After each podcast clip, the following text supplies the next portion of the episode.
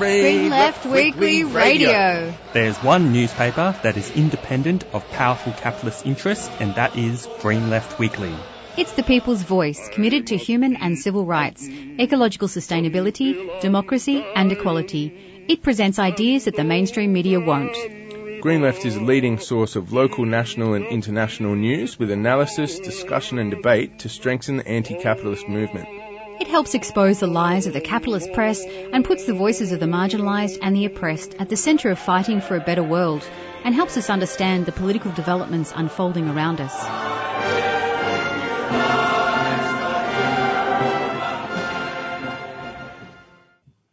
Good morning, everyone. You're listening to Green Left Radio. And on the line, we have myself, Jacob. Uh, and me, Chloe. Good morning. Me, Zane. Hi. Yeah. So that's all. Those are the, we are the presenters for this week's program. And I guess before we start, I'd like to acknowledge that 3CR today is being broadcast to you from the Wurundjeri land of the Kulin Nation like to pay our respect to elders past and present and that this always was, always will be Aboriginal land.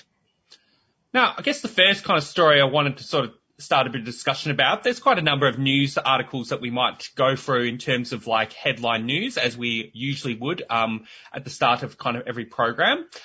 The first kind of thing I want to have a start a bit of discussion about is about this controversial um, scheme that has been implemented as part, I think it is as part of the federal budget, although I could be wrong. But basically, um, one of the decisions, yeah, it's one of the decisions in the this month's um, federal, um, um, basically the the the the controversial scheme of the welfare cashless card is going to be implemented in certain parts of um, Western Australia, South Australia, such as Ceduna, um, East Kimberley and the Goldfield areas of Western Australia, and of course uh, Hervey, Hervey Bay and Bundaberg in Queensland. So those are all places where um, that are going to be implemented. Uh, they're going to be implementing the cashless welfare card, and um, basically, um, there's a recent decision in this month's um, federal budget, which basically has a, provision that allows cardholders to exit um, the scheme through an application. However, the the figures find that the only pe- uh, only one in four people have been able to kind of exit the kind of scheme. So, you know, it's actually, I think, completely, I guess, outrageous, um, this program.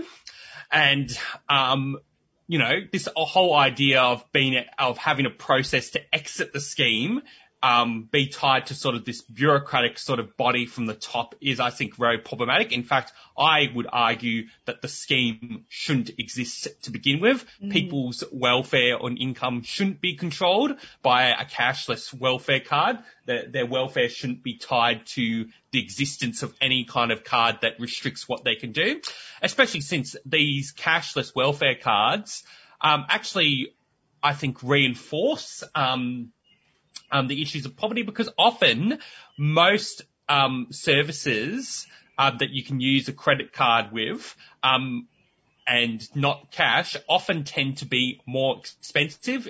You means you can't go to your fresh fruit and vegetable place, which tends to offer cheaper vegetables than say Woolworths or Coles. So I think it's just, yeah, I think it's fundamentally, I think, in some sense, a human rights kind of relation. Um, the fact that all these coalition MPs are supporting implementing this um, cashless welfare card and actually expanding it beyond these initial communities, I think is quite outrageous. I think it's really about it's just part of the suite of measures that has a punitive approach to joblessness and seeks to make being unemployed unbearably horrible uh, you're, you're totally poor. You can hardly afford to pay rent and keep food on your plate. You get bossed around and cut off your payments by not only the cashless debit card um, people, but you also get cut off your payments uh, by the job network providers. Uh, if you don't turn up to meetings, you've got to go to these patronising work for the dole things and these meetings about, here, here's how to write a resume for, you know, people who've been gainfully employed for 20 years and know exactly how to write a resume. Uh, so I think that's really what the purpose of it is. And the really, really, really perverse thing about this is it costs $10,000 per person per year to administer this micromanaging cashless debit card. There's like a person in a room who's looking at all your transactions and monitoring your debit card. And when you ring up and go, Oh, hi, um, my rents didn't get paid again from the cashless debit card. What's that all about? Oh yeah, here, let us pay that. Um, yeah, sorry about the fact that you've now been blacklisted because of our administrative errors. So they could just double Centrelink. They could just keep it at the COVID supplement rate for the same amount of money that they're paying to micromanage people's finances. Finances. It's it's really perverse and wrong. Oh, and guess who is the uh, organisation that runs the cashless debit card um, operation. A Liberal Party donor. Isn't that funny? Mm, isn't it Indue? He mm. like donates to. Yeah, it's a it's the cruelty of um of neoliberalism, and it you know, this cashless welfare card should be abolished. It, it unfairly targets um, Indigenous people. Um, there was a one spokesperson from the NPY Women's Council, the chairperson, uh, Mamie Butler, said that the move uh, could be devastating for remote communities, which is where they're rolling it out. Um, and if she said if this card does come along, um, oh, it's you know it's extended, it'll take us right back to when our ancestors first walked into the missions and uh, are being fed by rations. Uh, that's what she said. So yeah, we really need to speak out against controlling people's incomes. It's a mm-hmm. very demeaning process to be without a job, and yeah, we're just making that process way more difficult for people who are trying to find work. And um, just the last kind of thing I'll kind of end this on, as part of guest the discussion, is one of the one of the things about the federal budget is so it's already currently been trialed in the sort of regions that I sort of mentioned before, but the plans from the the, the coalition government, and this is sort of a debate in the parliament that's currently going on right now.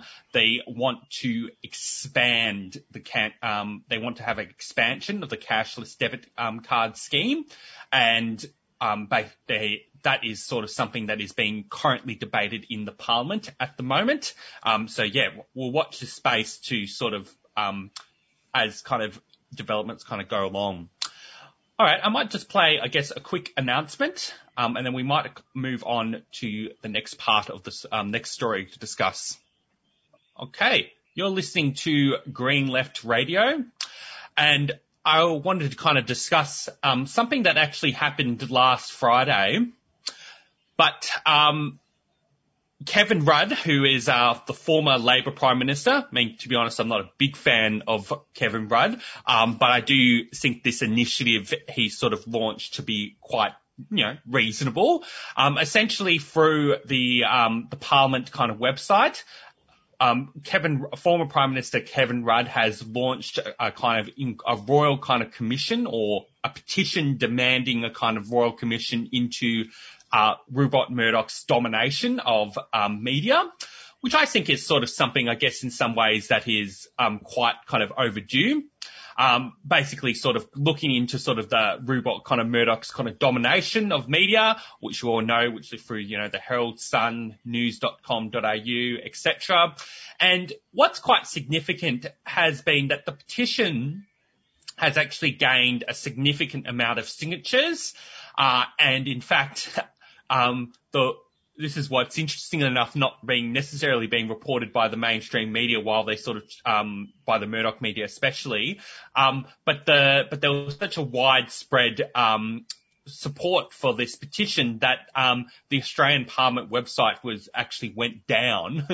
um, of course, um, um, that the pop, um, basically led to Kevin Rudd tweeting that the popularity of the petition had caused the website to suspect users signing it were robots, which is usually something that um, websites usually you know, website security um, sort of usually has. If um, if you have lots of sort of signatures all at once or lots of hits, um, then the the the website will have this sort of inbuilt kind of thing that will shut the website down or something uh, as a security precaution. Um, I guess, yeah, I thought that, um, I think it is quite interesting. I'm not sure where it will necessarily go. Although one sort of comment I want, an important comment I kind of want to make is, um, just reading an article in the Guardian on this whole issue. It was it was a bit funny um, to hear the comments that Anthony Albanese made in response. So it, it, it basically, I think Anthony Albanese basically, you know, supported Kevin Rudd's right to call for a royal commissions, um, but he made it clear that Kevin Rudd is only doing it as a private citizen and sort of made it clear that the idea of calling a royal commission into um, the News Corp um, dominance of Australian media is not Labor policy, and it's sort of like it's it's always funny um, whenever something some progressive initiative come, happens from comes from some former Labor prime minister or someone who was who was from who was linked to the Labor Party. Uh, the Labor Party is always quick to sort of distance themselves, and also I also think it's sort of I think it's sort of interesting that you know when it comes to any sort of former um, prime minister or politician, it tends to be that they only tend to do progressive things when they're not in power, yeah. but when they were in power, they didn't really do much. So, um, yeah. Mm, yeah. Funny that. You yeah. Go. Oh, sorry, Zane. I was just gonna say that, yeah, we should support Kevin Rudd's, um, you know, initiation of the Royal Commission into Murdoch, but, you know, yeah, like Jacob said, he should have done this when he was prime minister. And I don't mean to sound cynical, but these royal commissions, we can't just keep calling royal commissions on everything. They take ages and mm. we need to propose serious changes now. And sometimes I, I feel like politicians, they just call royal commissions because they're basically handing off problems they're too afraid to solve themselves. And well, what's the point in having elected leaders if they can't take ownership of an issue? Uh, like he said, it's like Murdoch Media is a, a cancer. Um, maybe we should call royal commissions into royal commission. but but the the royal commi- like the royal commission into the Murray River and family violence investigations, governments systematically fail to follow their own recommendations. Another one is the 1991 or was it 19 I think it was 1991 Royal Commission into Aboriginal, Aboriginal deaths in custody. Mm. Indigenous people are still being thrown in prison at high rates and there are still deaths in custody. So if these royal commissions are to have any effect, governments should be bound by its recommendations. Hmm.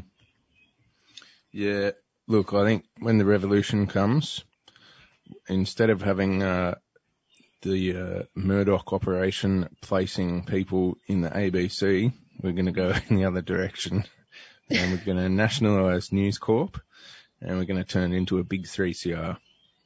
Yeah. Be a big public and community run media organisation, and we'll uh, get rid of Rupert for good. Thank goodness for that. We shouldn't forget that Rudd did donate to Murdoch, to News Corp, and when he was asked about it on ABC, he said he's not going to apologise for that. So, I mean, I would support that this petition, but it's a shame that when he was in power, that he didn't, um, you know, make these changes then. Mm. I mean, I think there's the direct uh, intervention in politics of the Murdoch Empire, the evil empire, which is um, like its highly partisan role, constantly slagging off and demonising the Labor Party and the Greens, and yeah. and kind of moving the Overton window so far to the right where it would be scandalous for the ABC to like Q and A, for example. Green Left Weekly has never had someone on Q and A. How many times has the Institute of Public Affairs and all these like right wing organisations and and News Corp had people on on Q and A? Like it, the the Murdoch Empire really moves the whole debate to the right. There's the direct attacks on you know, centre left politicians and that the direct promoting of liberal and defending of liberal politicians, but then in tandem to all that is the constant cultivation of racism that benefits right-wing nationalist, xenophobic, far-right politics. And it's really a cancer on society here and everywhere else that it operates. And if that makes me someone who's like opposed to freedom of speech, I'm guilty as charged because this is, this is not about freedom of speech. It's about this media cancer which slowly strangles and buys off and swallows up all of its competitors and then uses its massive platform to constantly incite racism, hatred and division and nationalism, all of which benefits the existing ruling class. So. Yeah, and the Murdoch media, is they you know, they, they just get rid of prime ministers whenever they feel like it. So I can understand why, you know, Rudd didn't, you know, try to speak out when he was actually a sitting prime minister, but yeah, they, they have a lot of power and they need to be brought down.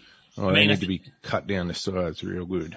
I mean, just um, just to respond, I guess, a bit to some of Chloe's, I guess, points. Um, one of the one of the bit of one of the contexts for why um, why Kevin Rudd has sort of made it sort of his main thing to sort of campaign against the Murdoch media um, was because the Murdoch media is sort of attributed to the reason why Kevin Rudd lost to Tony Abbott um, in the 2013 kind of federal elections, and of course, probably uh, I wasn't sure. Um, I'm not that um, across um, the donation he made to the Murdoch media, but I imagine it would have been before that. Um, and at the time when he was a politician, um, he was probably trying to play sort of both sides in a sense of trying to make sure he was in good um, standing with the Murdoch press, which is very typical of kind of, I guess, politicians. All right. Well, um, just for listeners' information, um, if you're interested in signing the petition, I'm pretty sure if you search Royal Commission into Murdoch petition on Google, you should be able to get a link to it on the Australian Parliament website. So yeah, I think I think it's probably a petition that's definitely worth si- signing, and I guess it's it's of interest to 3CR and all our sort of programs that uh, the dominance of the Murdoch Media Challenge, especially for I guess community, um, for especially on the question around community radio representation. Right, might just go play I guess I guess another announcement, and then we might move on to I guess another part of the program. Brothers and sisters, what a show of strength we've got here today. Local issues. So I'm here at the school kids strike for climate action. Live coverage. Join the, the spirit of this gathering here today at IMAP. Your voices. So give us a bit of a lowdown about what's happening. There's about 200, 250 people here at the moment. Community struggles. We're now in front of the uh, Tunnerminnerwait Maulboyheenner Monument. I'd like to thank Community Radio 3CR, who for the last decade has been broadcasting here Feed Radical Radio. Your membership is vital. A few hundred people about to pass us right now. Lots of young people standing up for their future. Subscribe today. Go to 3cr.org.au forward slash subscribe or call the station on 9419 8377.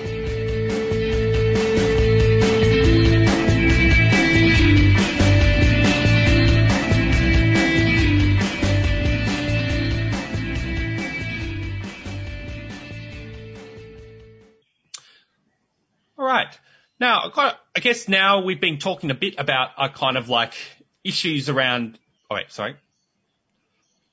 You're listening to Green Left Radio, and I guess we've been we've been having a bit of a discussion about kind of like the dominance of kind of like the Murdoch media, the the rolling out of the cashless kind of debt card scheme, but a sort of another sort of issue, I guess, of government kind of corruption um, that has sort of popped up recently um, has been this whole sort of controversy around the New South Wales um, Premier Gladys um, Berejiklian. Oh, how do you pronounce her last name? Berejiklian. Berejiklian. So Gladius. Uh, I think she's of uh, Armenian background. Yep. So there's been this whole scandal, I guess, surrounding her, including some motions of no confidence being put um, forward to her in the New South Wales Parliament. Um, and where the, I guess the story starts is basically um, there's been a bit of investigation um, in a sort of sort of body, the ICAC, um, which had intercepted a sort of um, series of guess of phone calls, and basically it concerns uh, the the affairs of a of a particular parliamentarian um, named Daryl Maguire, and basically the gist of it is Daryl Maguire has basically admitted that using his kind of position of parliament, that essentially he has used his power as a as a parliamentarian to, you know, basically make some sort of behind sort of closed door deals with property developers or his sort of other kind of associates. Completely normal kind of behavior for elected politicians to use your position for financial gain over, over others. And now what has been heavily scrutinized is Gladios has, was in, has apparently been in a relationship with, um, Daryl Maguire. Now I guess a few things I kind of want to say a preface first because I guess my view is I do think that in terms of the kind of media coverage of how this has been handled by um, by the mainstream media, is I do think there's a certain element of sexism uh, to the fact that I do think that you know the personal relationship of a woman, especially uh, a, a, a, politician, you know, I think the level of scrutiny, I think from uh, on into that sort of conduct by because I think some of the some of the Sky News headlines have almost made it out to be an affair, a kind of like a scandal, even though it wasn't actually a affair because Gladios is not married in um, in this instant. It's completely consensual kind of relationship, and also the fact there is also the hypocrisy from uh, the mainstream media when you had the whole case of Barnaby Joyce, and when you had the whole case of Barnaby Joyce, the Murdoch media and all the mainstream news it was like, instead of moral condemnation, we literally gave him a free platform to talk about his uh, relationship when actually it was a clear case of adultery, uh, you know, cheating on his wife with a with a, another woman, etc. And even worse, the woman had to be um, was a staffer, and now that raises questions about the whole power relationship, etc. Now, I guess prefacing. I, I, think, but with Barnaby Joyce, the issue is not that he had um, cheated on someone. The issue is that he'd gotten on his high horse previously about equal marriage and said, "Oh, we can't have equal marriage because it will encourage adultery." So, like, well, look who's talking. Like, yeah, yeah, exactly. I, that, that's a very good point, um, Zane. But, but I think, you know, if politicians, if they want to, you know, commit adultery or whatever they do in their private lives is up to them the the the grey area here, and and where I think the uh, the issue is, it's not that Gladys has had a relationship with X, Y, or Z in whatever kind of mm, monogamous bloody context. It's it's 100% about who this person was and what sort of discussions they've been having. And um, as you were perhaps uh, about to mention, that one of the pieces of evidence presented at ICAC is this bumbling idiot Maguire ringing up Gladys to go, oh yay, I'm just like, we just sealed another deal. And, and Gladys, being a bit smarter than this idiot Maguire, is like, um, our phones are probably being tapped. I don't need to talk to you about this right now on the phone. you idiot. Like, she doesn't say that, but that's the obvious kind of vibe. And why would you tell someone, I don't need to hear that from you unless you know that they're going to be telling you about something dodgy. In which case, if your phone's being tapped, you're not going to want to be talking about that on the phone. Like, it's pretty damn obvious from her statement, I don't need to know about that. She is aware that this guy is right on the edge of saying something dodgy over the phone.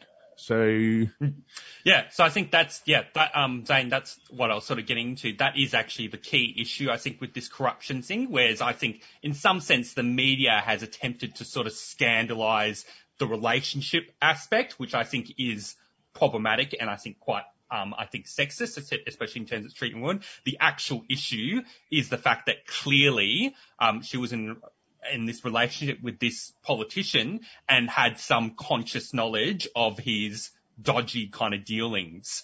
And of course, I don't think it's that shocking to be honest, because in some sense, politicians, they operate in a world that is completely separate, separate from working class people. They think they're literally, they literally believe that with the power that they have as elected representatives, that they're kind of above the law. And and for liberal politicians, they tend to be entangled um, because a lot of their social base comes from property developers, business, um, other sort of institutions that partake in all sorts of shady um, behind kind of closed door kind of dealings.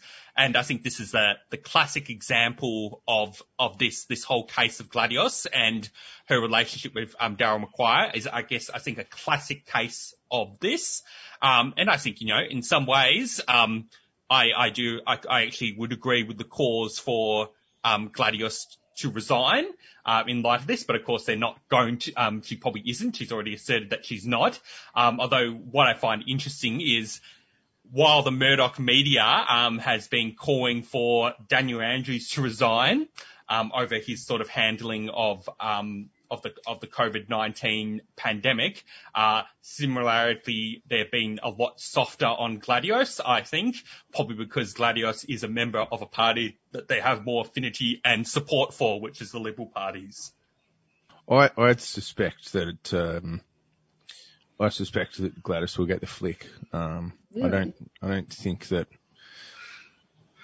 I don't know, she's being portrayed as this kind of clean skinned, real honest mm. politician by these liberal commentators, Scott Morrison, um, Malcolm Turnbull, but at the end of the day, it's why else would you tell someone over the phone, I don't need to hear about this unless you know they're about to tell you something dodgy. It's, it's a bit of a smoking gun as far as I'm concerned. Yeah, and so it's sort of funny. It's like, um, it, uh, just a bit of a funny observation. Um, you know, it's not really a normal thing um, to gloat to your partner or someone in your relationship that you just made this amazing kind of property deal. I guess for mo- all of us, that is actually just not a normal thing. I mean, usually the thing you would gloat to your partner about is, I just got a job. Um, but for these politicians, it's, oh, I made a dodgy deal with some property developer or some business associate that um, oh yeah, we shouldn't really talk about this on the phone because we'd probably get um, we'll probably get persecuted by the um, by the law if we if we dare spoke about this openly. But yeah, I just think that sort of example is just sort of like yeah how distant uh, they are from the ordinary lives of of working people. Okay. Well, I might, um, I might just go play, I guess, a quick announcement, um, and then we might move on to another, um, next part of the story. Isolated? Quarantined? Need some essentials but can't leave the house? Or just having a hard time dealing with everything at the moment? Queer Aid Naarm is a new mutual aid group of organized volunteers. We're here, we're queer, and we've got your back. Whether or not that's how you identify, nobody should be suffering because capitalism or the state didn't provide what they needed. That's why we're working to strengthen our communities through solidarity. Put in a request for help and we'll match you with a volunteer in your area who can either pick up groceries or other essentials for you, help you run errands, cook meals for you, or check in with how you're going. If you or someone you know is having a hard time, or if you want to join the volunteer list, find us on queeraidmelbourne.org or search for us via Facebook. COVID-19 Queer Aid Naarm Melbourne.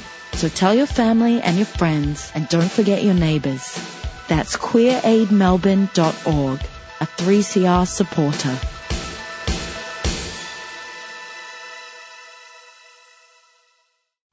You're listening to Green Left Radio, and we were just having a bit of a discussion about um, the whole Gladios um, Bojacani, oh, Berejiklian. Berejiklian um, sort of case. Um, Gladius. I, I sort of, um, I, I, her name actually kind of reminds me of if everyone's played the kind of video game Portal. Um, uh, it reminds me of the name of the company um, in that, which is called GLaDOS or something. now, but going into, I guess, the more, um, the kind of main story we wanted to talk about, um, which is basically there's been a number of, there's been this whole kind of campaign around the right to protest in New South Wales because in New South Wales, um, the restrictions are a lot, uh, you know, a lot, um, are pretty, you know, loose compared to what, um, what the restrictions are currently like in Victoria. Um, because right now the New South Wales government is allowing up to 40,000 people to enter stadiums and hundreds of people are, are able to mingle in like shopping centres and in casinos. Um, so there has been a number of recent protests. Um, and the first one I wanted to talk about, were, which was occurred on October 10th.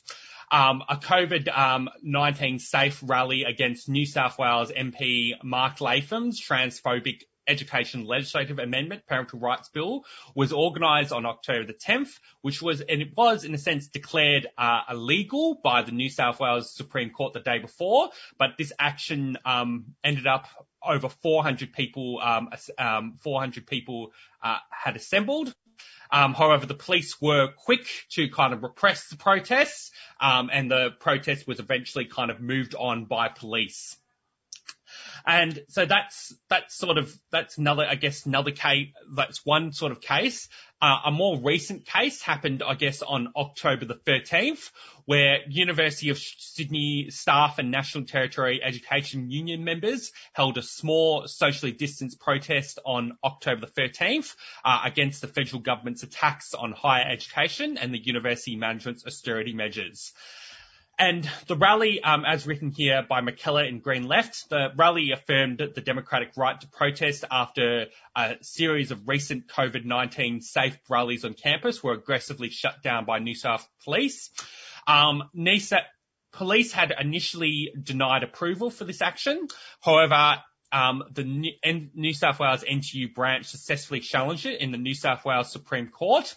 And I guess, yeah, I think uh, the pro- the protests uh, had only uh, like about 40 um, people kind of in attendance, but it, w- it didn't stop the police from sort of repressing it openly, uh, charging um, charging protesters with fines. And, you know, attempt, and that's despite the fact that the New South Wales government, as I kind of said at the beginning, uh, is allowing more than 40,000 people to gather in stadiums and so on. Yeah, it's beyond question now that state governments and the police are definitely using COVID-19 to shut down the right to protest. Um, it's just a very deliberate ideological um, crackdown. and it's been used against also the, the refugee rights protesters as well, trying to get the refugees um, out of the Mantra in in Melbourne and uh, over in Kangaroo Point in Queensland and yeah, onshore and offshore detention. So it's, it's just, yeah, it's, it's pretty, it's pretty awful that they're just using the state's health powers against the right to protest. And once the pandemic's over, um, we're going to have some real problems with the right to protest if we don't um, call it out now and fight for that right. There's a right to protest group that's been set up in Sydney um, by some different left groups. I think that that sort of right to protest We're here to- needs to become uh, an Australia-wide phenomenon, perhaps. And uh, I think that's important because currently it's the sort of anti-mask COVID crackpots who are kind of taking that space. I think it's important for the left to uh, have a you know, not to leave that to the, to the kind of QAnon nut jobs to kind of be the, I don't know, the flag bearers of that. Like there needs to be a presence of people like, yeah, we understand science. We understand COVID-19. We understand the importance of lockdowns, masks, blah, blah, blah. But as we get to COVID normal, as we get to very low cases of community transmission, it's important that our democratic right to protest while social distancing, wearing masks, etc., is allowed. Like this is, you can't just get rid of democracy in the middle of a pandemic. Yeah, we have nothing to do with the protest. The left has nothing to do with the protests involving those conspiracy theorists and the anti-lockdown movement that's taking place in Victoria and other parts of the world where we know the pandemic is real and we endorse mask wearing and social distancing and, you know, in order to restrict the, the spread of the virus. And that's been reflected in all of our protests because they're all uh, safe. They're all mm. designed to be safe for the community. Mm, including these recent protests in Sydney, like whether it's on the university campuses or it was the Community Action for Rainbow Rights protest against Mark Latham's uh, transphobic education legislation amendment. Um, everyone's wearing masks, people are distanced, and there's a small fraction of people there compared to what was at the footy at the weekend. All right. Well, we might um we might um tie up this um and maybe we'll go on to uh, another part of the program. Hey, all you mob! It's Dr. Mark Wenitong here. Coronavirus has certainly changed the way we live, work, and connect. These changes can be hard for some of us and can make us feel no good in our head or spirit, like sad or worried all the time. Some of us might already be dealing with other things like sickness, trauma, and this can make it really hard for us to feel good about anything at the moment. If you're feeling like this, remember, it's okay to ask for help. Have a yarn to someone you trust, like your family or an Aboriginal Torres Strait Islander health worker. You can also call Beyond Blue, Lifeline, or the Kids Helpline to talk to someone, or look at some helpful information at headtohealth.gov.au on the internet. A 3CR supporter. All right. Good morning, listeners. You are listening to Green Left Radio. And for our first interview for the program today, um, we have both Rachel Evans and Sam, Sam Wainwright, uh, who are the organisers and members of Socialist Alliance and also write regularly for Green Left. Um, Green Left and Socialist Alliance has initiated um, an eco-socialism sort of conference um, that is happening um, on the 24th and the 25th of October, which is next weekend. Um, so Sam and Rachel, I'd like to kind of start off. I mean, what, what is the kind of, what is, I guess, the political context for why this conference is sort of being called in terms of, yeah, what the type of kind of discussion and broader political points you sort of want to get across? Sure, Jacob. Look, I'll jump in first if that's okay. Look, I think that there's a, a couple of things that shape the context. One is the growing awareness of the climate crisis in particular, but also the fact that we're facing ruptures with the Earth's life systems on a whole range of fronts. And secondly, is a growing awareness within the movements, both environmental movements and social justice movements, in my perception, that capitalism, capitalism is, is, is the cause of the problem and that we can't build a better society, a society that puts people and the environment first, a society where humans live in peace with the planet and all humans have a dignified life, that capitalism can't produce that. That capitalism is fundamentally hostile to that. That capitalism is incapable of recognizing the fact that there are natural limits to the earth systems. So we need a different kind of system. And that's pretty widespread. I think, um, you know, 10, 15, 20 years ago, with, within the environment movement, you would have found more people who still think that somehow it's possible to create a green capitalism. But I think that's, that's, that's, that's fading away and fading away fast, that, that perception. Um, so what, that then just poses a question, what do we replace it with and how do we, um, imagine, uh, an alternative to capitalism that's real, that's coherent, that people can feel, feel like they can grasp. And so the conference comes at that point in time, I think, and seeks to really focus discussion around that. Uh, Rachel, did you have a comment you kind of want to make to expand on that? Yeah, that was very good. Look, a recent report from the United Nations Office on Disaster Risk Reduction. Uh, that recent report just revealed that during the first two decades of 2020, there has been an extraordinary increase in natural disasters and human activity is the main contributor to these catastrophes. So evidence is piling up week after week, report after report, scientifically peer reviewed reports that we are moving towards a very dangerous point in um, in carbon emissions, in global warming, um, and that we've got to pull back. And Greta Thunberg has a new podcast, Humanity Has Not Failed, where she explains as well that system change is needed. She's saying the climate and ecological crises cannot be solved within today's political and economic systems. That is not an opinion, that is a fact. Uh, she notes, and she also came out with this very pithy summary of the crisis that faces. Our current system is not broken. The system is doing exactly what it is supposed to be doing. We can no longer fix it. We need a new system. So it's in that vein that Socialist Alliance and Green Left have called this and organised this Eco Socialism 2020 from Rebellion to Revolution conference, uh, both Zoom and physically within a range of our New South Wales branches and offices um, will host this exciting and inspiring conference October 24 and October 25th.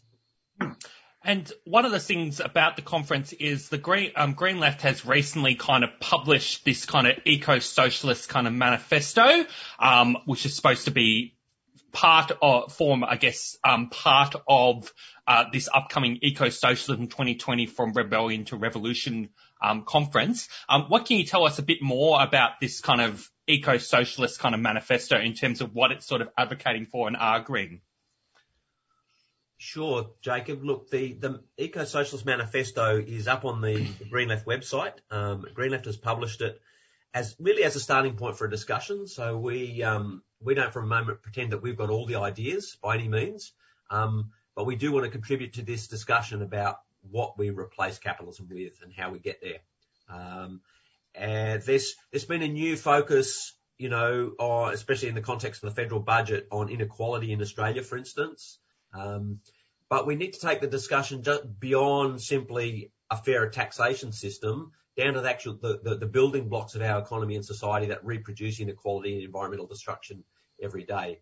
And we need to envisage a, uh, an alternative to capitalism for, for, for this century. And without being prescriptive about it, we think it's going to need to draw on the best of the socialist tradition, the environment movement, trade union movement, and of course indi- indigenous knowledge, um, learning to live in, in harmony with nature, in peace with the planet, um, rather than against it.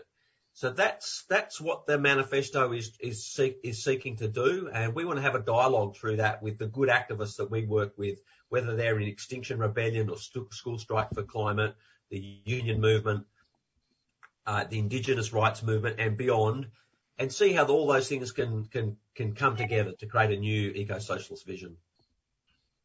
Yeah, it was a great summary. Look, it's a really good manifesto. I'd encourage people to read it, but it is the start of the discussion amongst the leaders of the new world and the leaders of our new world that we are um, that we are moving towards are the leaders of the really amazing social movements the political organisations like Extinction Rebellion, the anti-gas campaigners, the First Nations communities leading the fight against gas, against coal, for land rights, all of these, and you know, rank and file of the unions and militant unionists, all of these individuals that are fighting tooth and nail to stop horror developments are also realizing the collapse of the ecosystems around them and um, the voracious corporate greed uh, it needs to be targeted and that we need a new system. So, and those organisations and people um, are really starting to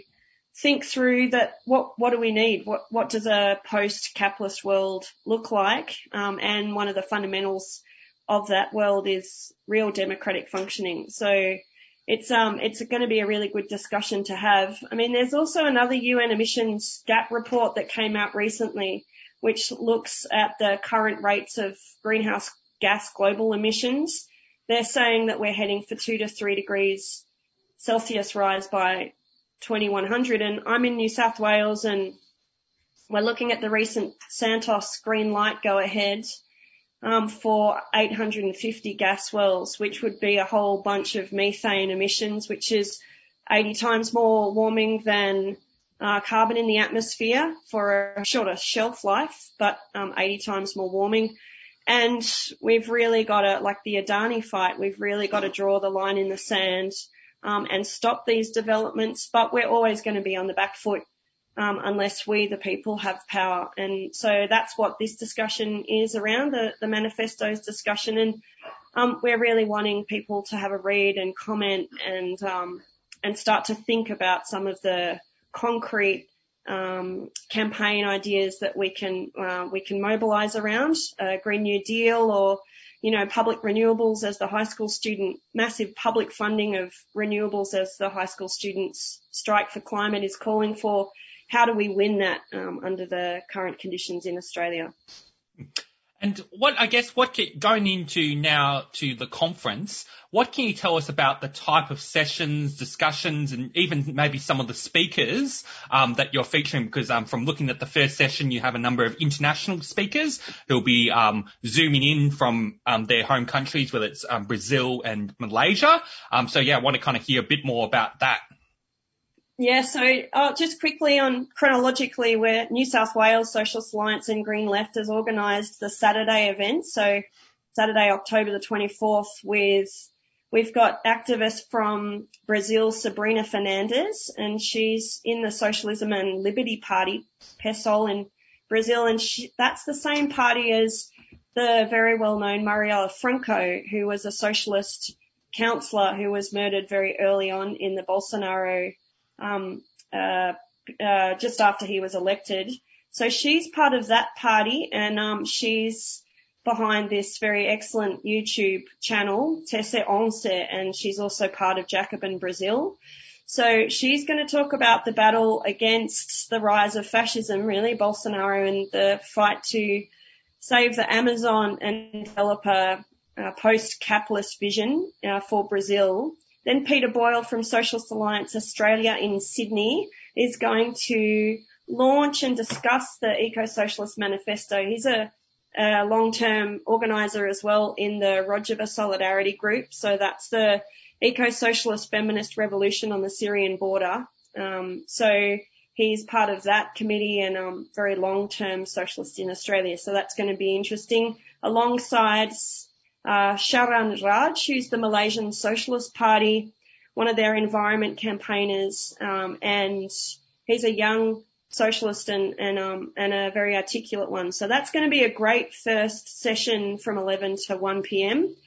Their COVID crisis and our eco-socialist response um, is the title of that forum, and then the second forum on the Saturday is Making Council, the voice of the people, uh, and that's from 1:30 on. And we've got some amazing rebel councillor candidates. We've got Sam Ashby, uh, who is a senior lecturer in at Newcastle University around occupational therapy, and Sam Ashby became a socialist in the UK um, and is now based in Newcastle. She's running on a ticket with Newcastle Socialist Steve O'Brien in the upcoming council elections in New South Wales. That's September next year. And then Susan Price. She's running as a socialist activist in a ticket uh, next year, Community Need Not Corporate Greed, in the Parramatta City Council elections. And she's also the editor of one of the editors of Green Left. And then Sue Bolton, who is an elected socialist councillor down in Melbourne in Moreland, uh, and lots of 3CR crew know her. And she is going to tell us about how um, socialist councillors can work in empowering the local community um, to win demands against horrible developers and uh, corporate um, Only Pip is on that uh, that session around councils, and she's an editor of Green Left and running for Socialist Alliance in the Inner West Council on a People Before Profit ticket. So that's going to be a corker. Uh, don't miss out, folks, and you can register online. Sure, and um, just so as people are aware, that Saturday is being hosted by activists over in Sydney. And then on the Sunday, uh, over in the West, where I am, we'll be hosting a couple of sessions as well on Sunday, 25th of October. And so our first panel is going to be very much shaped by the situation in Western Australia, which is what I call the fossil fuel Death Star or the fossil fuel heartland. Um, and also the fact that we've got a state election coming up in March and both Labor and Liberal in this state are just totally 100% foot flat on fossil fuels. So the biggest single growing contributor to Australia's greenhouse gas emissions is gas processing off the WA northwest coast. Uh, and in WA, Labor and Liberal Party just want to massively expand that. People should understand that the gas industry in Western Australia is, is all the projected increase is going to be bigger than than Adani many times over uh, in terms of the fossil fuels. So that's Australia's emissions are just rocketing up, and Western Australia is the main culprit, and the gas industry is the main source source of that. So that's going to shape our first panel, which we're calling Fighting for Ecological and Social Justice in the Fossil Fuel Heartland. And we want to explore in, in a place like Western Australia where people perceive their well-being, their livelihood as being dependent on these fossil fuel companies and where the big fossil fuel companies, the big oil and gas companies like Chevron and Shell and Woodside sponsor all the sporting and cultural activities that go on. Um, how do, how do we make people win the majority of working people over to a vision for a transformation that actually means phasing out these fossil fuel companies altogether? So we've got some uh, some really great speakers as well um, who will be addressing this before we go into discussion, and they include Marianne Mackay, who's a long-time Noongar activist, real fighter um, for for Black Lives here here here in the West. Um, and we'll be talking about how Aboriginal sovereignty and learning from in, Indigenous knowledge is is going to be central to the transformation. Um, Dirk Kelly, who's a technologist, uh, lived in the United States for a long time, uh, really passionate about you know following US politics, and a member of Socialist Alliance here in the West uh, Caleb Houseman, um, who's involved in Extinction Rebellion, um, and will be, and is really, um, you know, is really conscious about trying to get Extinction Rebellion to take to, to understand social justice issues, can't be disconnected from from environmental issues. And then we've also got Alison Xamon, who's a Greens member of the Legislative Council, which is the upper house um, in the in the Parliament over here in WA, um, and we'll be talking, no doubt, about the um, the climate bill that the Greens are trying to bring to Parliament. So we hope to have a really, you know, fruitful discussion there. Then we've got a second panel which kind of goes a bit global and uh, which is called Confronting Imperialism and Building People Power in the Global South. It's it's always really important for us in the West not to lose sight of the fact that 80% of the world's population lives in the so-called global South, the countries that um, Donald Trump calls shithole countries. And we should remember that the, the, the West and that, that the power and wealth of the West, of course, was built on colonialism and plunder, slavery, plunder, dispossession of indigenous people, exporting wealth, all that kind of thing. And it remains the case to this day, um, in its neo-colonial form. And also the, the ecological crisis is, is already impacting people in the global south more than in the north, and the plan is to accentuate or ex- exacerbate that. So we really need to understand, you know, resolving that fundamentally unequal world order as, as part of our solution to, to the climate crisis. So we've got some, some, some ripper speakers here as well to take that up. One is Gauri Gundabir. Gauri's uh, writes for Green Left, um, and with a particular focus on people's movements in India. Um, Pedro Alvarez, who also writes for Green Left, um, especially about Latin America, and we'll be looking at the people's movements in Latin America and the, you know, the struggles and the, the steps forward and the defeat. Um, I'll be talking about the situation in Rojava and the struggle of Kurdistan. And we've got Khalid Hassan, um, who's a Sudanese socialist living here in the West.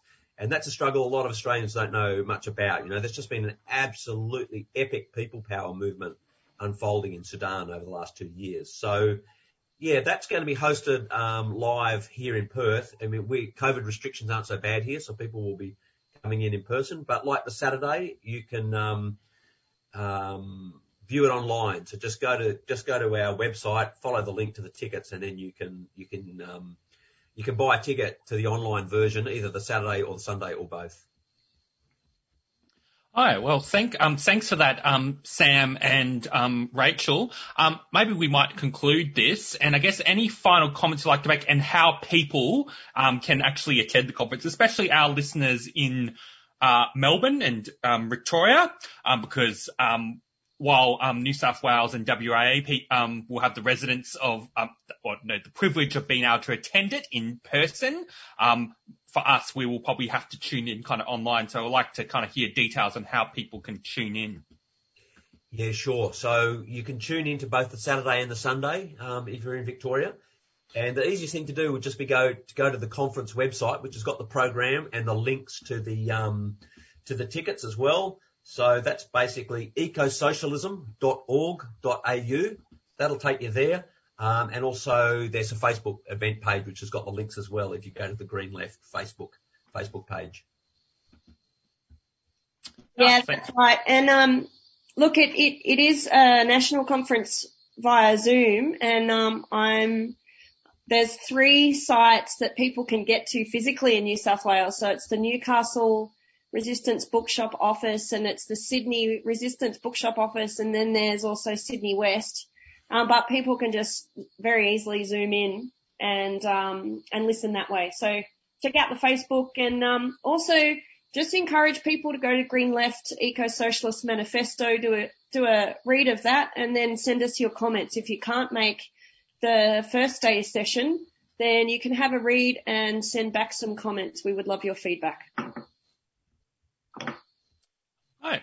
Thank you. Um, thank you very much, um, Sam and um, um, Rachel. And yeah, also just for listeners, you can go um, to find out details about the conference. You can go to ecosocialism.org.au, and it is also, from my understanding, the information for it is also available on the Green Left website, which is greenleft.org.au.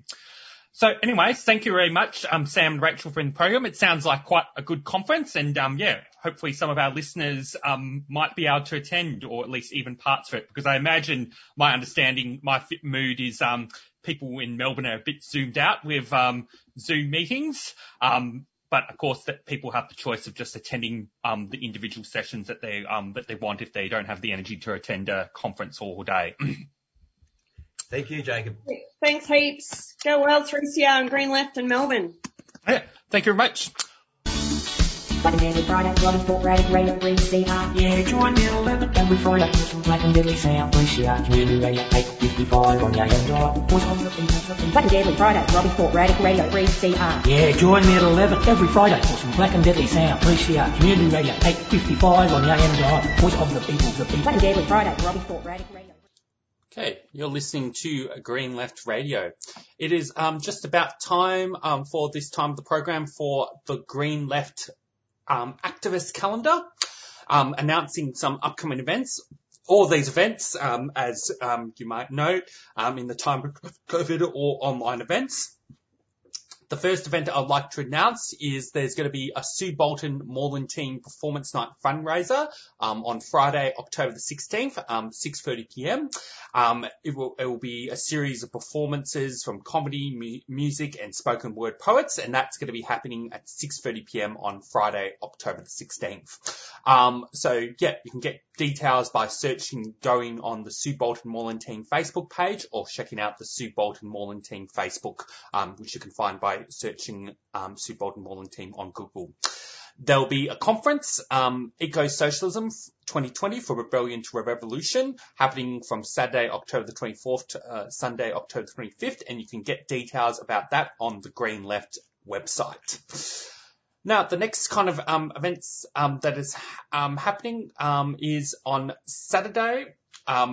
There's going to be an event, a conversation with Mike um, Davis and Rob Wallace, um, Capitalism and Ecology, a conversation with Mike Davis and Rob Wallace. This is an international event, so the time is sort of a bit vague, um, but I'll, I'll quickly go on COVID, capitalism and ecology, search that, a conversation with Mike Davis and Rob Wallace, and you should be able to find the details. Um, so yeah, that's that's pretty much it in terms of events. I will make a quick, um, just maybe just for a bit of a break before we go into our next interview, I'll play a quick song by Stella Donnelly, um, "Beware of the Dogs," uh, for the rest of the program.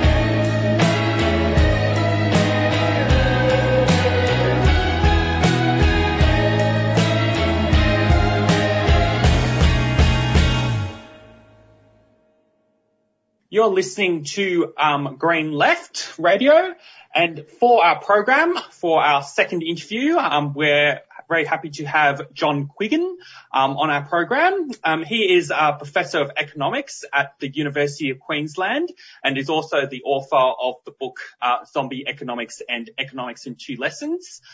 And he is also um, runs a blog where he regularly kind of commentates on um, matters of economics. And so we have him um, here today to talk about, I guess, the federal budget. Um, so yeah, I guess maybe to start off, John, um, you've recently, I guess, published an article for the conversation um, about the whole federal budget and its kind of failings on the climate, um, which we also republished for Green Left. Um, what can you tell us, um, I guess, about, you know, you described the recent federal budget as being, you know, almost a complete failure on climate action. I guess, what can you, I guess, um, to start off, what can you tell us about that? Well, essentially, what's needed for global climate action is uh, we start with uh, an indicative commitment made in Paris, to, uh, our first bid and how much we'll reduce emissions by 2030.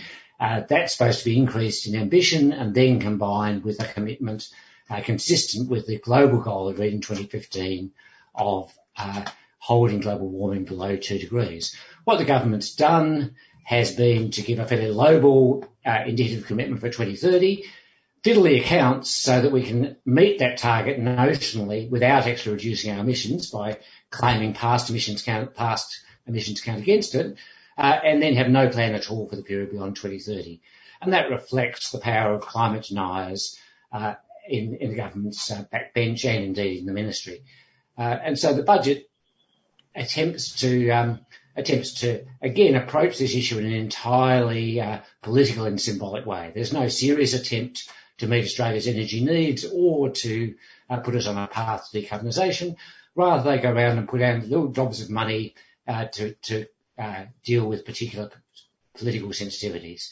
So there's a small amount of money for a coal-fired power station owned by a Liberal Party donor. Well, that's, I mean, it's very bad policy, but it's such a tiny amount that it won't make much difference in the long run. Uh, there's another $50 million for carbon capture and storage research. Uh, we've already spent close to half a billion dollars on that here and much more overseas with no real success. So again, this is a purely symbolic measure that allows them then to make up a future in which carbon capture and storage works. Uh, the big uh, political need is, is to get the dinosaurs on the government backbench away from coal, which is clearly a political loser, uh, while not giving any ground to, to the Greens, uh, and therefore, uh, on that basis, rather than on any coherent analysis, they've chosen to focus on gas. And that's been part of the policy for some time. And I guess one of the arguments I guess you've sort of raised, I guess, in this article, and um, you probably allude to this in your kind of early comments, but I guess want to kind of get a bit more kind of a specific sort of analysis. You kind of raise this issue around technology and investment, and I guess you make this kind of claim that the Morrison government is sort of opting for this approach to climate action by sort of choosing picking and choosing sort of preferred technologies for investment. I guess from an economic kind of perspective, what do you think is, I guess, the shortcomings, I guess, of this approach from the Morrison government? Well, of course, uh, this has been long-standing in the, in the LNP and quite old. The standard market economic prescription would be have a carbon price. That could be either a carbon tax or tradable emission permits. Uh, that would mean that the emissions reductions could be made in the cheapest possible way. Uh, the government has been so resistant to that so we to many different variants, uh, always able to sniff out the heresy of some kind of market instrument, uh, that probably the time has passed. So I think there's a case that we do need to pick winners. The problem is simply uh, the government isn't doing it in a coherent fashion that says let's actually look at the technologies and see what needs to be done. If it did that, it would be going hard into solar plus batteries. Uh, it isn't even putting forward big amounts of money for the for the technologies it's favoured. Rather, it's symbolically picking winners. It's saying these are the technologies we like, which is uh, carbon capture and storage, uh, pumped hydro in the snowy, some transmission, which is good. Uh, these are the ones we don't like, which is solar PV and wind. We won't give them any more money. So um, it really is, as I say, uh, a a budget driven entirely by domestic politics, the combination of the culture war against against the environmentalists and the belief that they need to uh, uh, need to keep exports of coal going, which is, is a, a, secondary a secondary part of the story. But uh, that's that is their policy framework. Well, thanks, um, thanks for that, John. I guess the next kind of question, um, you sort of make some comparisons uh, in your article around um, around how this kind of compares kind of internationally. And I guess I want to kind of hear a bit more of elaboration in terms of the government's kind of approach to climate action with its federal budget. How does it kind of compare internationally to some other countries? Sure. Well, I mean, we can start with the Europeans who have actually taken this seriously, and they're well on the way to phasing out coal, even though they had a huge amount of it. Be essentially none left by 2030. A serious commitment to decarbonisation by 2050. Uh, the same with a bunch of other developed country jurisdictions like Canada. Uh, then you have um, among the developed countries, the current laggards are uh, the US, uh, Japan, and uh, and Australia. Um, the US still making progress because state level jurisdictions are doing a lot to reduce emissions. Uh, that's happening to some extent here. And assuming we get the right outcome in a few weeks' time, uh, yeah, Biden is committed to a climate plan which, while maybe not adequate, is certainly comparable to what's being done in Europe. China has been holding off. It, it's gone back and forward on this, but uh, recently announced a commitment to decarbonisation by 2060. Uh, politically, I think they've seen the writing on the wall that that uh, the strategy they had been pursuing, which in, involved a, a, pivot back to coal, uh, was going to be very costly to them. Uh, Biden's promised to introduce border adjustments, that is taxes on imports generated from China because they're cheating on, on coal. So, uh, so, uh, that, and Japan has finally, finally moved away. They've said they're going to close down all of their old and inefficient power stations by 2030. Uh, their definition of old and inefficient covers every single coal-fired power, power station in Australia. So really, we're left right at the back of the pack with countries like Saudi Arabia, which have nowhere to go other than other than fossil fuels. Well, going, in, I guess, going into, I guess, more kind of general direction into some of the other kind of work you've kind of written, um, you wrote, I guess, another kind of article for the Independent Australia, um, kind of responding to the federal budget, giving a more kind of general critique of the budget, not just focusing, mm. I guess, on climate action. Um, you write, um, you wrote in the article that it's, it's, I guess, an example of the of the federal government, the Liberal government, coalition government in this case, returning to the lazy kind of thinking of the past, um, especially compared to what they were able to kind of do in March and April earlier this year during the pandemic. Um, I guess what are your kind of comments sort of elaborating yeah. on that sort of argument? Well, in the article, I think I make the point, supposing you imagine a year totally unlike the last year, one in which there weren't any bushfires, there was no pandemic, things just rolled along, the, the budget that, um, uh, the budget surplus that, um, Frydenberg had promised in 2019 happened, and then say, well, in what way would the budget measures in this budget be different from the budget he would, what, what kind of difference would there be in the budget Frydenberg would have introduced in those circumstances compared to what we actually? And the answer, in my view, is none at all. Uh, they probably would have brought forward the tax, the second stage tax cuts if they were flush with money. They certainly would have splashed out money on infrastructure because that's what governments like doing. Uh, we would have seen stringency for the uh, arts, ABC, all the all the sectors the government doesn't like. Uh, we probably wouldn't have seen anything good done for unemployed workers. So in other words, uh, after having acted boldly back in March and April, uh, they're back to doing exactly what they would do, except no longer worrying about debt and deficits, just saying we're going to, you know, we're going to uh, just go ahead and do exactly the things we were going to, even though we've spent another couple of hundred billion dollars uh, dealing with the pandemic. Hmm. And um, I, to guess to change, I guess the topic. Thanks for that answer. I guess what um, I've read that um, on your blog that I guess you're in the process, I guess, of writing a book um, on the economic consequences of the pandemic. And I guess I want to hear kind of your comments. In what way is the federal government actually responding to the economic kind of impacts of the pandemic? And where do you think, I guess, it's mm. failing, or maybe I guess even where where is it's trying to address some of the economic impacts of the pandemic? Well, as I say, it did a good job addressing the immediate impacts of the pandemic, but as I've indicated, uh, it's just uh, in the in the current budget, just acting as if it had never happened. There's no recognition either of the change now in our global situation as a result of the pandemic, or of the things which were happening anyway and have been been made clearer as a result of the pandemic. So uh, it's clear from the pandemic that uh, the real problems in our economy uh, lie in various parts of the service sector that that, that uh, areas like aged care are under address. That's a federal government responsibility. uh, that low-paid service workers have all sorts of. Problems. Of course, the pandemic has also created huge problems for the tourism and and uh, uh, and and um, hospitality sectors, uh, but none of that appears anywhere in the budget. Uh, same with childcare. Instead, we get shovel-ready infrastructure projects so that um, the Prime Minister can pose in a high-vis vest and, and a hard hat, just like as if nothing at all had changed. So there's no real recognition of uh, of anything to do with how the um, how the pandemic's affected us, or indeed how the how the uh, society itself has changed over the past um, over the past 20 years. I suppose I should add one point of credit you know, announced before the budget is is the uh, fixing the NBN, uh, undoing the disastrous mixed mode NBN that, that Malcolm Turnbull gave us, and actually trying to get that that proper. So that, although outside the budget was an example of responding to the needs we've revealed. But in other areas, childcare and so forth, uh, the idea that we, we can and should organise ourselves differently in the light of the pandemic uh, simply doesn't seem to have sunk into the government at all. Hmm. Okay.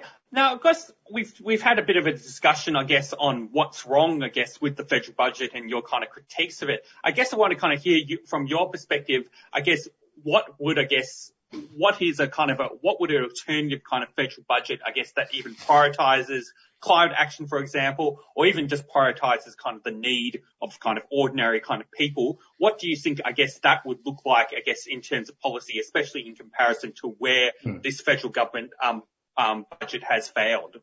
Well, certainly, obviously, um, uh, investing in uh, investing in climate action and social housing, things that have been revealed to be necessary, as opposed to more big road projects of the kind that we've been having for the last um, uh, however many decades uh, on the investment side.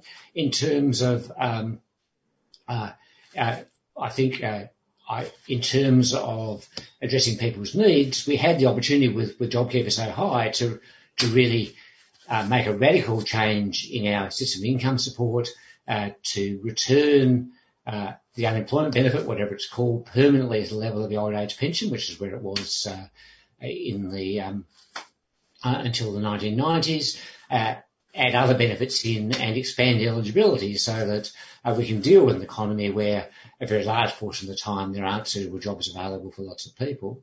Uh, that would have been part of, I think, uh, we haven't really adapted uh, our thinking to the low interest rate environment, which I think is, is permanent, which suggests that um, government investment should be substantially larger in general uh, and that uh, we should be investing in particular uh, more in people, which are the obviously glaring areas. Uh, early childhood, which hasn't been um, uh, has uh, is a major area of shortfall, and fixing the problems of the post-school education sector, particularly the universities that have been created created by the loss of the international student market. There's a huge need, I think, for something for sensible intervention there. Instead of what which what we got was uh, a package even described as ideological is is too generous. A package that's driven by ill-informed prejudice about what kind of degrees the government likes and what kind it doesn't like, and, and that's unfortunately uh, typical of this government's approach. Uh, although obviously it's a government of and for the rich, it's also driven by all these cultural crotchets about uh, who's on, who's, who has the right kind of uh, right kind of car, the right kind, lives in the right kind of suburb, um, does the right kind of job, uh, a whole range of these things which, which drive its policy in all sorts of ways. All right. Well, thanks for that. Um, we might kind of conclude, I guess, this interview. Um, you've made some um, very interesting kind of comments. I guess, do you have any guys, um, final comments, I guess, you'd like to make, um, maybe summing up what you've sort, we've sort of spoken about? Well, I think, I think, uh, I think it's now very likely that, um, that the Trump administration will decisively defeated at the next election. I think uh, the effect of that in Australia was substantial. That, that of all the developed country governments, this one has tied its fate most closely to Trump. Uh, I suspect people have noticed. I think uh, the government's climate denial policy will become much less tenable uh, with the Biden administration, which already has a policy of border adjustments, and in general, the, the whole calculations driving this culture war stuff uh, if Trump is decided rejected in the US, will start start to collapse. So, so I expect to see uh, quite a major change arising uh, in the light of in light of uh, that outcome, assuming, of course, that it happens. All right. Well, thank you very much, um, John. John. Um, very, very insi- um, insightful discussion. Anyway, um, just to our listeners, um, we'll be playing a, as a quick announcement, um, and then we might move on to, I guess, the next part of the program. 3CR remains closed to all broadcasters and guests until further notice. The good news is that so many of our programs are producing new shows each week from home. From Lost in Science to Living Free. Done by Law to Defence of Government Schools. Concrete Gang to Chronically Chilled. Mafalda to Music Matters. We're here with compelling content and rousing radio. Listen live or listen later. Tune in, stay safe, and keep listening. 3CR Community Radio, here to stay.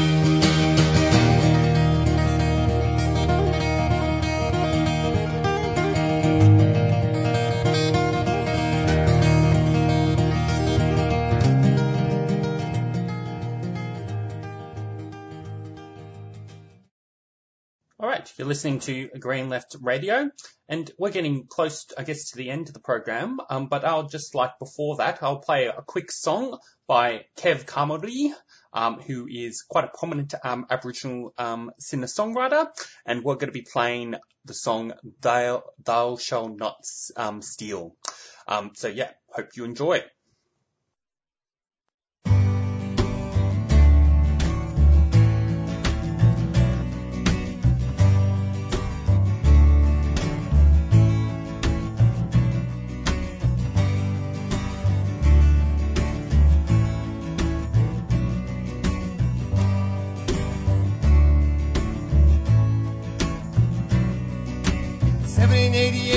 Sydney Cove, the first boat people land, and they say, "Sorry boys, our gained your loss.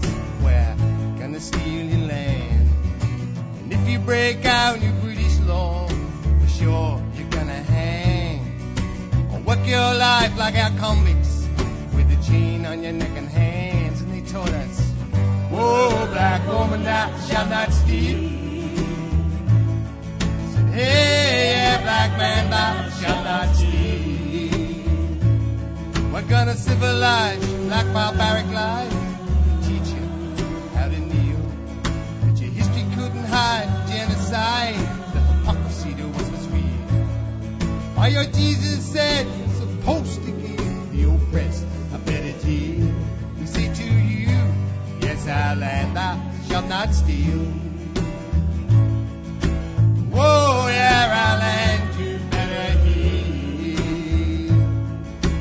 Science and technology, hey, you can make a nuclear bomb. Development has increased its size to 3 million megatons. And if you think that's progress, I suggest your reasoning is unsound. For you should have found out long ago you best keep it in the ground. And they taught us, oh, black woman, thou shalt not steal. Black man, thou shalt not steal. We're gonna civilize your black barbaric lives, and we teach you how to kneel. But your history couldn't hide the genocide. Hypocrisy to us was real. Why your Jesus said you're supposed to give the oppressed a better deal. We say to you, yes, white man, thou shalt not steal. Whoa, yeah, heal. Well, Job and me and Jesus sitting underneath that Indooroopilly bridge, watching that blazing sun go down behind the tall tree mountain ridge. The land's our heritage and spirit here, the rightful culture's blind. And we're sitting here just wondering when we're gonna get that land back. They taught us, whoa, black woman, thou shalt not steal. Yeah, black man, thou shalt not steal. We're gonna civilize your black barbaric lives, and we teach you how to kneel. But your history couldn't hide the genocide. That the hypocrisy to us was real. Oh yeah, Jesus said you're supposed to give the oppressed a better deal. We say to you, yes, white man, thou shalt not steal.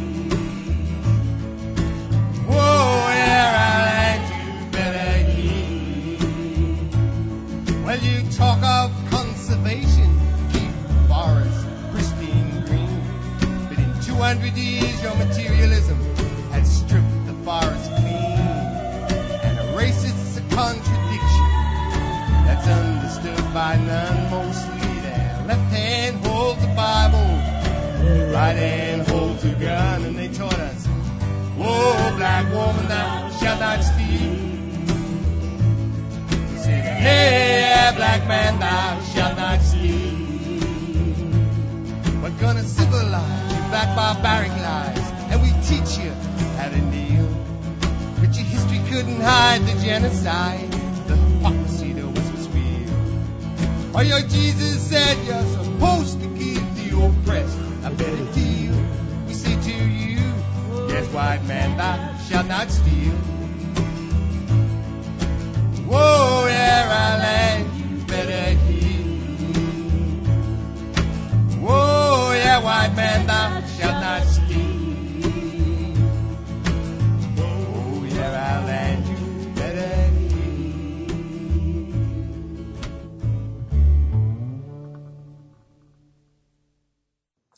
listening to Green Left Radio, and we're just getting to the end of our program now. Like to thank all our listeners and our guests who have been on our program this week. And after this, stay tuned for Beyond Zero Emissions, and we'll all see you next week. This brings us to the end of the show. You have been listening to Friday Morning Breakfast with Green Left Radio, brought to you by Green Left Weekly newspaper, which brings an alternative source of information that puts people and planet before profit. If you like our work, become a supporter from $5 per month at greenleft.org.au slash support or free call 1800 634 206. Arise, you workers from your slumbers. Arise, you prisoners of want. For reason in revolt now thunders, and at last ends the age of cant. Away with all your superstitions. Serve all masses. Arise. We'll change henceforth the old tradition and spurn the dust to win the prize. That's right, the commies are back. Reds underneath your beds and that.